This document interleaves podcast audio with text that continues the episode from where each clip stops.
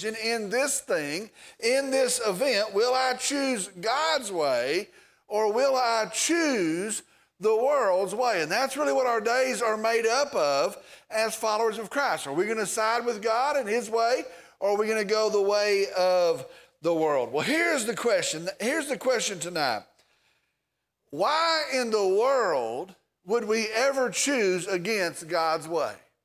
And that's really a great question. That's a, that's a huge question. Whatever the choice, why would we ever, and I mean ever, why would we ever choose against God's way? If that's the decision we're making, why would we ever even consider choosing against God's way? Is God the creator? Yes. Is he the sustainer? Yes. Is he possessing all wisdom? We know that he is. Is he perfect in his wisdom? Is he good? Does he actually want what is best for us? Think about all of those things. Why would we choose anything out of his directing? That sounds absolutely crazy, doesn't it? Why would we choose anything outside of his leading, outside of his plan? Well, here's the deal tonight. I believe there are two reasons. Now, there may be more than two reasons, but I've, I've come up with these two reasons. I believe there are two primary reasons. One of them is sin.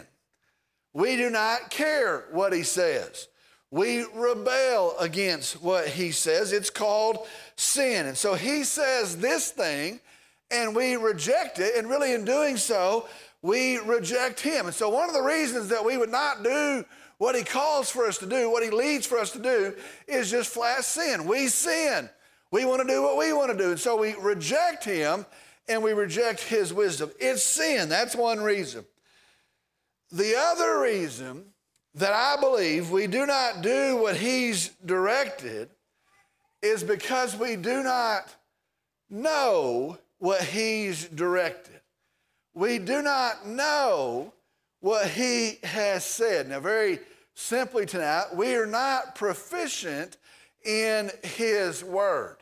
And I'll just tell you, there's a whole lot of folks that we're just going through life, and in neglect of his word, we are missing the wisdom and the direction of his way. We're missing the direction of his word. Now, let me just tell you something. What a sad thing to go through life and to get to some latter day and to learn God had better here. God had better in my relationships. God had better in my home life, in my family, in my, in my marriage. God had better for my business. God had better for my peace of mind. God had so much better things for my finances.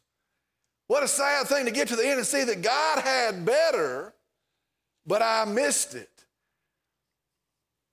I thought it was interesting this morning, looking at the verse, John chapter 16, verse 33, that Jesus says, These things I have spoken to you so that in me you may have peace. Now, I'm not sure I've always realized what it said there or I've always caught what it was saying there, but Jesus says, These things I've spoken to you so that in me you may have peace.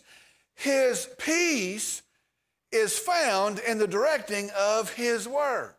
And that's what he's saying in, in, John 16. His peace is realized, is found in the directing of His Word. Now, in the context, it was talking about the preceding conversation, the previous chapters.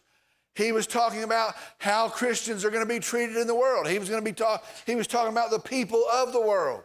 He was talking about the role of prayer. He was talking about the role of the Holy Spirit. And so, in the context, it was the preceding conversation. But in practice, I believe it's wise and it's prudent to say it is from all of His Word. We have peace in the leading of His Word. Now, let me tell you, tonight, that again is our goal. And tonight, that again is our process. We are becoming, now I want you to see the bigness, the hugeness of this. We are becoming proficient in the wisdom of God through the study of the Word of God. Now, you thought you just came to Sunday night church, but it's bigger than that. You are becoming proficient in the wisdom of God as we study the Word of God. Now, here's what I want to tell you, and you're figuring this out. You know what it is? It's work. You know, there's a lot of things you could have done tonight. There's a lot of folks, things that folks did fail to do tonight. Guess what? It is effort. It's effort. I wish that the peace of Christ just sat down on us and we walked out and we had it. But you know what it says? In His Word, we realize the peace of Christ. But let me tell you something else. And I can promise you this it is work, yes, and it is an effort, yes. But let me promise you this it will bear fruit. It will bear fruit. You will be blessed as you become proficient in the wisdom of God through the study of the Word of God. Let me tell you this tonight. Listening some other way, listening here tonight, you will be better for the study that we do tonight. You will be better. All right, tonight we're in Proverbs. We've moved now to the 21st chapter, and that's where we'll start back tonight. Proverbs chapter 21, beginning in verse 1. The king's heart is like channels of water in the hand of the Lord. He turns it wherever he wishes. The king's heart is like channels of water in the hand of the Lord. He turns it wherever he wishes. You ever had water run through your hand and you can direct it over this way and you can direct it over that way? That is the picture of the verse. Now, it means this God is sovereign.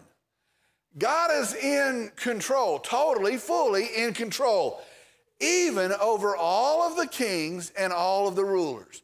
Sometimes we ascribe to them a special place or a, a higher authority, but this verse tells us God is in control. He is sovereign over all the kings and all of the rulers. Let me tell you something our president, whether he obeys God or not, is under the rule of God this president, the previous presidents, whether they submit and obey God or not, they are under the rule of God. Vladimir Putin, right now, all the trouble he stirred up, you know what? He is under the rule of God. Now, I want to say this. However, that is not saying that all of their decisions are wise. Some might say that. Well, God directed their decisions. It's not saying all of their decisions or their actions are wise. That's not saying all of their decisions or all their actions are good. We know better than that. But it is saying that their actions, whether good or bad, can be used as tools in the hand of God. That's what that is saying. Now, listen. Does God cause evil? Listen, never. He does not cause evil. Does God force evil? Never. He does not force evil. That's not his character. Is God ultimately responsible for evil? Not according to his character revealed in his word. But here's the deal He will use the evil actions of people for his plan, for his cause. Let me, let me point this out and we'll move on. The Bible tells us one of the ways that God judges a nation is to remove wise leadership from that nation. That nation has ignored him, that nation has railed against him. One of the ways that he might judge them is to remove wise leadership from that nation. I don't know, that might sound familiar. And then the people suffer the consequences of that, of that leader making terrible decisions. He's removed wise leadership, maybe for, for president after president after president in our nation. And the goal is that hopefully suffering the consequences, that they would turn and they would return to him. The king's heart is like channels of water in the hand of the Lord. He turns it wherever he wishes. All right, verse 2. Every man's way is right in his own eyes, but the Lord weighs the hearts. Every man's way is right in his own eyes, but the Lord weighs the hearts. Now, there's a couple of things we could pull out of this verse that we can pull out of this verse here. The first thing we see is in God's wisdom, He is again revealing to us, telling us the nature of man. Here's the nature of mankind we believe we're right. Isn't that a weird thing? That's human nature. We believe we are right, it is built into us. We naturally think we know better than other folks. That's natural. We, we naturally think that our way is best. Our way's got to be best. We naturally think you should do those things in the way that I would tell you to do those things. Now, Carrie's going to tell you that's a description of me. We think we're right. We think we know better. We think we have all the right advice. You know what? That's common to people. That's human nature. We think we're right. That's why we have arguments. But the verse says, But the Lord weighs the heart. Every person thinks they're right, but the Lord weighs the heart. Now, He has an advantage. He has something we do not. He knows the heart. He's able to see the heart. He can see our intentions. He can see a person's motivations. He can see the evil of the heart. And he measures not the big words, not the maybe the, the, the actions, he measures, he weighs the heart. Now here's the thing of verse 2. I'll sum it up like this. Verse 2 Be careful of people and trust the Lord. That's what I'll sum up verse 2 as. You know what we ought to do? Be careful of people and trust the Lord. Verse 3 To do righteousness and justice is desired by the Lord more than sacrifice. This is a very important verse, a very telling verse. We see it, the theme of it, consistently in Scripture. To do righteousness and justice is desired by the Lord more than sacrifice. In the Old Testament, as we read, we see that the way that they would show devotion or commitment to God or obedience or love for God was done through the giving of offerings and sacrifices. And you can go back and think about the accounts in the Old Testament. Noah gets off the ark. What does he do? He builds an altar and he praises the Lord. He worships the Lord. Abraham, he gets to the promised land. You know what he does? He builds an altar and he praises the Lord. Jacob meets the Lord there, and guess what he does? He builds an altar and he praises the Lord and he offers sacrifices unto the Lord. Joshua, he crosses the Jordan River. Guess what he does? He takes 12 stones out and he makes a marker, and guess what? He worships the Lord. And from that, people have grown to want to show their devotion through offerings and sacrifice. You know what? I want to do a bigger thing. I want to do a more convincing thing. I want to have a more convincing display. I love the Lord and I want to show you that I'm committed. And so I'll offer some great offering unto the Lord.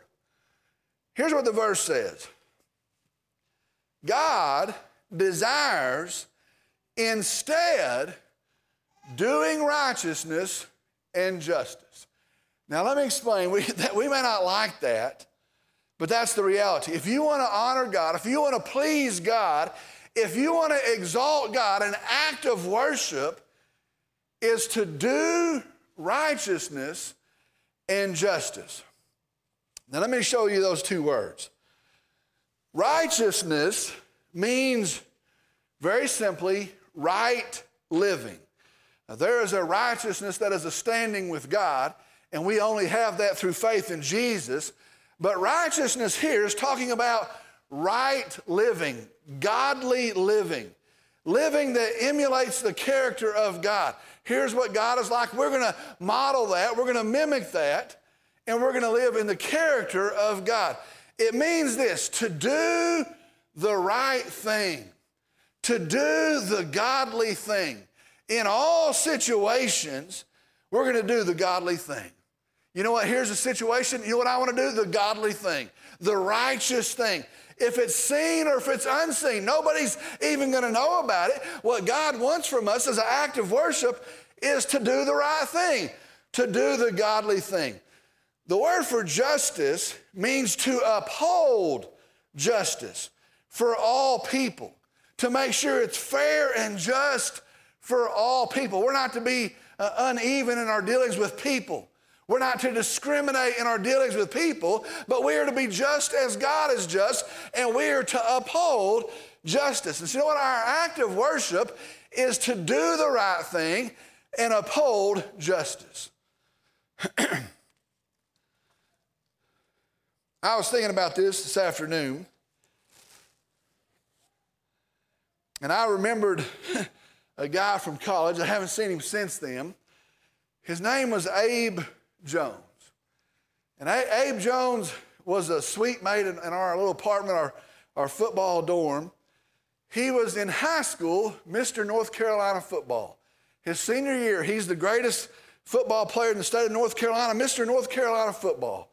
He was fast, he was a running back. As a running back, I remember the first day I met him, we're in the locker room.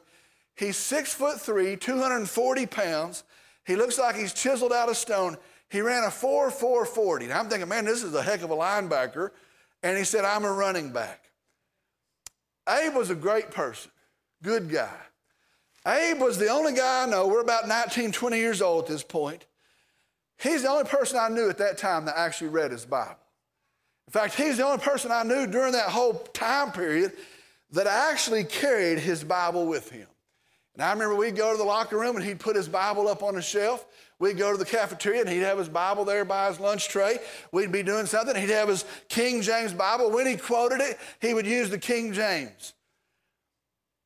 Abe had this thing that when people would do something that was not righteous, whatever that was, maybe they were cussing, maybe they were fighting, maybe they were arguing, Abe would say this Hey, Toby, Hey, Fred Lester. Hey, Nick O'Brien. That's not going to get you where I'm going. That's what he'd say. Hey, that's not going to get you where I'm going. Or he'd see somebody there being an argument, he'd push it and say, Hey, hey, guys, that's not going to get you where I'm going. At night, we had a routine. We'd go to the store there in this town, and we would ride four or five or six of us in a car. We'd go to the grocery store. And we would go back, and the store was open all night, I believe. We'd go back at, at 9 o'clock, 10 o'clock at night. We'd go back to the bakery section, and they would have racks of donuts. And there would be donuts back there, and they were 10 cents each. And we go back there and we pick out, hey, I want uh, sprinkles, and I want chocolate, and, and I want a glazed donut. And we'd stack up four, five, six, seven, eight donuts each. And then we'd walk to the front to the cashier, and we'd pay for our donuts we had a, a, a practice that sometimes we'd eat two or three donuts on the way to the cashier. And so we'd go to the back, and we might get six donuts, and we might pay for three donuts. We'd, we'd eat a chocolate on the way on aisle two, we'd get up and turn the corner by the magazines. We might eat our glazed donut there, and we'd think they're just 10 cents, and, and hey, we're just a bunch of guys, and we'd laugh, we'd joke, and we'd eat a couple donuts on the way to the cashier. I, I think we thought it was a free sample. We'd pay for the rest of the donuts. One night, and this was our pattern. Abe's with us. He never did that. He'd be with us. He never did it. One night, on the way from the back to the cashier, Abe Jones ate one of those donuts. And we saw it, and we just laughed. We didn't say a word to him. He ate one of those donuts. We all did it. We didn't say a word to him. We paid for our donuts, the ones we got up there with. We got in the car, we piled back in the car, we're going back to school, turn the radio up, we're laughing. Everybody's sitting there, everybody still got their donuts piled up. And somebody in the car said, Hey, Abe, that's not going to get you where you're going. And I remember Abe froze. And he said, Stop the car. And we all started laughing. He's just joking. He said, Stop the car. We said, Abe, he's just messing with you. Stop the car. And we, we pulled around, stopped the car, and Abe Jones got out of the car and he said, Forgive me, Lord. And he walks into this counter, they, don't have, they have no idea what he's doing. And he puts a dime down on that counter. He gets back in the car. Radio wasn't playing. Nobody spoke the rest of the ride back to school. Psalm 51 says, For you do not delight in sacrifice, otherwise I would give it. You're not pleased with a burnt offering. The sacrifices of God are a broken spirit, a broken and contrite heart. Oh God, you will not despise. To do righteousness and justice is desired by the Lord more than sacrifice. Moving to verse 4. Haughty eyes and a proud heart, the lamp of the wicked is sin. Haughty eyes and a proud heart, the lamp of the wicked is sin. Now, verse 4 is another verse warning or describing our human nature. Be aware of these things. Verse 4 means the wicked person, the evil person, sees through the lens of sin. That's how they see things. That's the lens they perceive and interpret things through. I, I worked with a guy one time and he said, What people accuse you of or accuse others of is showing what they would do if they had the chance.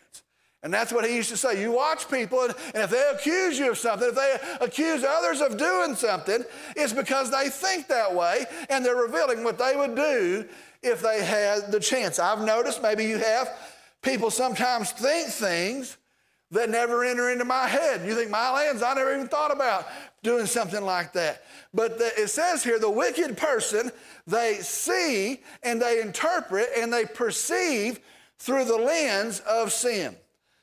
It says haughty eyes. Haughty eyes mean me first eyes. I'm better than you eyes. I'm first, I'm above, and I'm before you eyes. That's what it means to have haughty eyes. You look at folks and you think, you know what, I'm above you, I'm better than you, I'm more deserving than you. A proud heart translates an arrogant heart, a condescending heart. That's the motivation the Bible shows us of the wicked person. I'm better than you. I deserve more than you. I want what you have. And they see through the lens of sin. All right, verse 5. I like verse 5. The plans of the diligent lead surely to advantage, but everyone who is hasty comes surely to poverty. Listen to that again. The plans of the diligent lead surely to advantage, but everyone who is hasty comes surely to poverty. Verse 5 starts off and it says, The plans of the diligent lead surely to advantage. The word for diligent is it's a, it's a great word in the Hebrew it means this sharp, of substance. That's the most literal translation of substance. This diligent person, they're sharp, they're, they're of substance. They think and they consider and they do the work and they and they're not sloppy. They're not lazy. They're a, they're a person that, that they have something. They're of, of substance.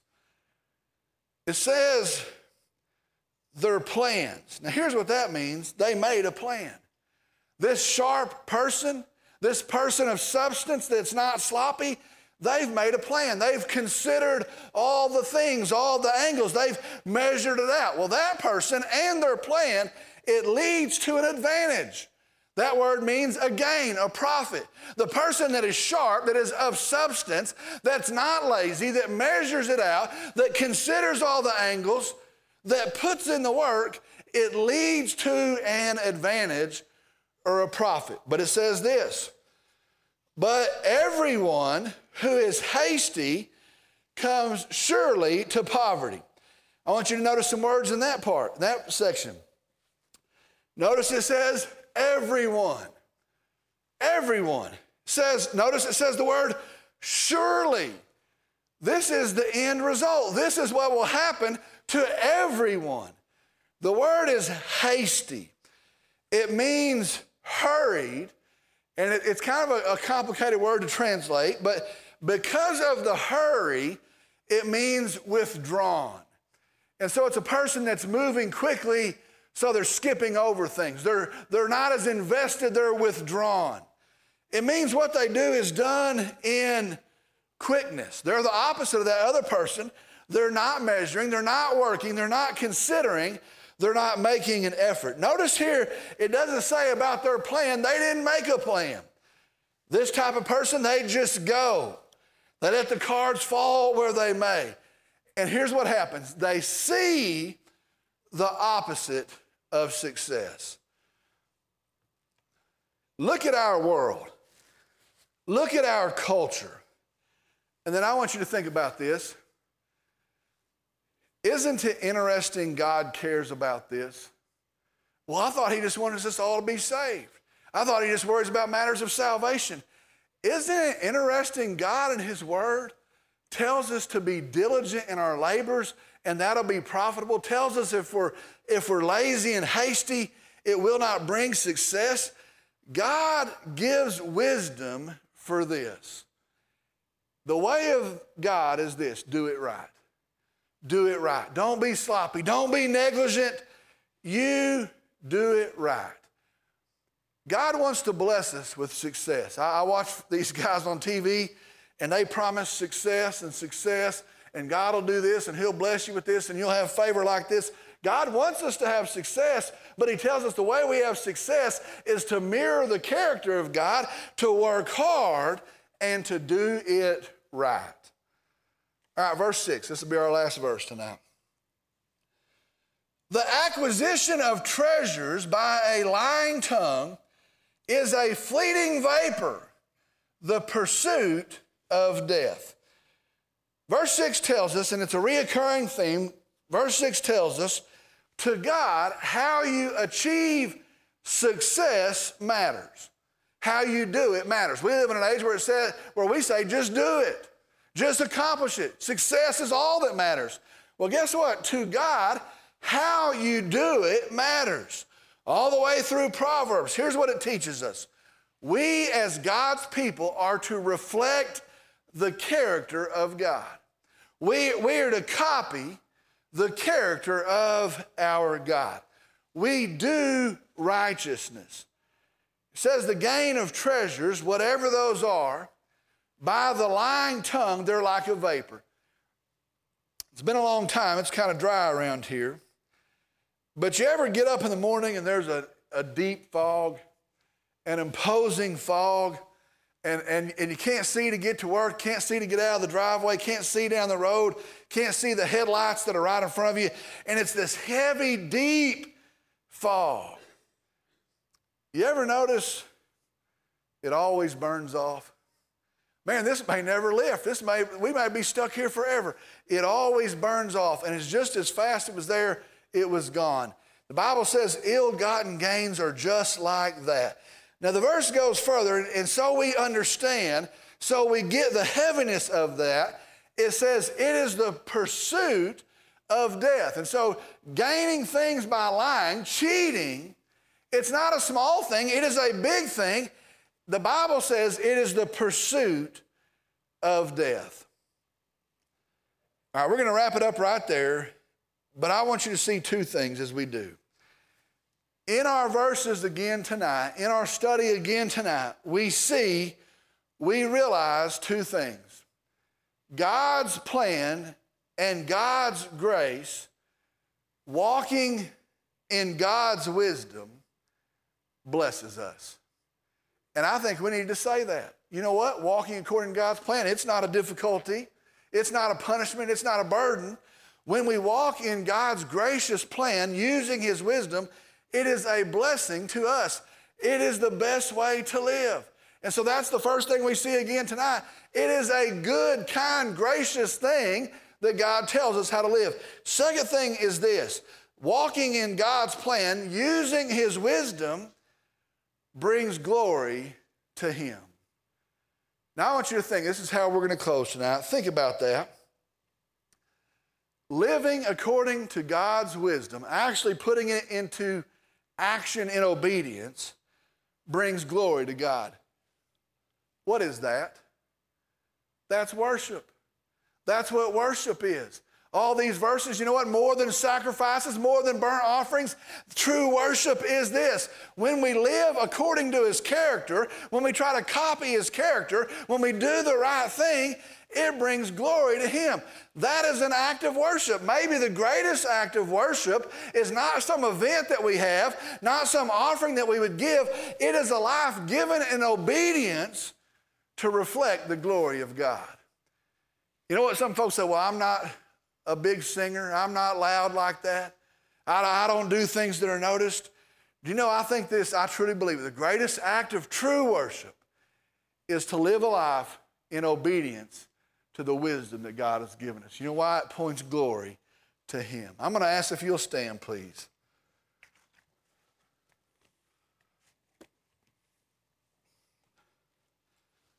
Let's go to the Lord in prayer. Dear Heavenly Father, we come tonight, we're thankful for your word. We're thankful for the opportunity to have it, to hold it, the graciousness, the kindness that you show us, to, that you give us to, to lead us through it. I, I pray, Lord, that if we've heard in this room, as others have heard in some other means, that we've seen your character more clearly, that we've been encouraged to exhibit your character more carefully and that, yes, it will be a blessing to us. Lord, we're thankful for that. But Lord, I pray that it'll be an act of worship exalting you and your character and your goodness shown to us. Lord, help us in this. Bring it back to mind. And your spirit that lives in us, help empower it. And let us be a people that are different from the world we live in. And then, Lord, we just tell you all of this. We praise you. We worship you. We exalt you. Lord, I pray as we close out this Lord's Day, thanking you that we have a risen Savior, that we have an enduring hope. We have a Lord, a King coming again named Jesus. Lord, I pray that we live and we worship, and the pattern of this coming week is set according to what we know, what we've reconfirmed tonight. Lord, I pray for the folks here tonight. Bless them, encourage them, prepare them.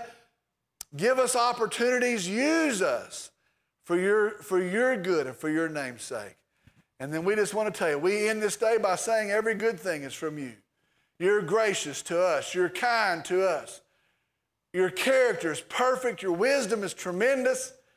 And we just exalt and lift up the name of a gracious Savior, Jesus. And we pray in His name. Amen.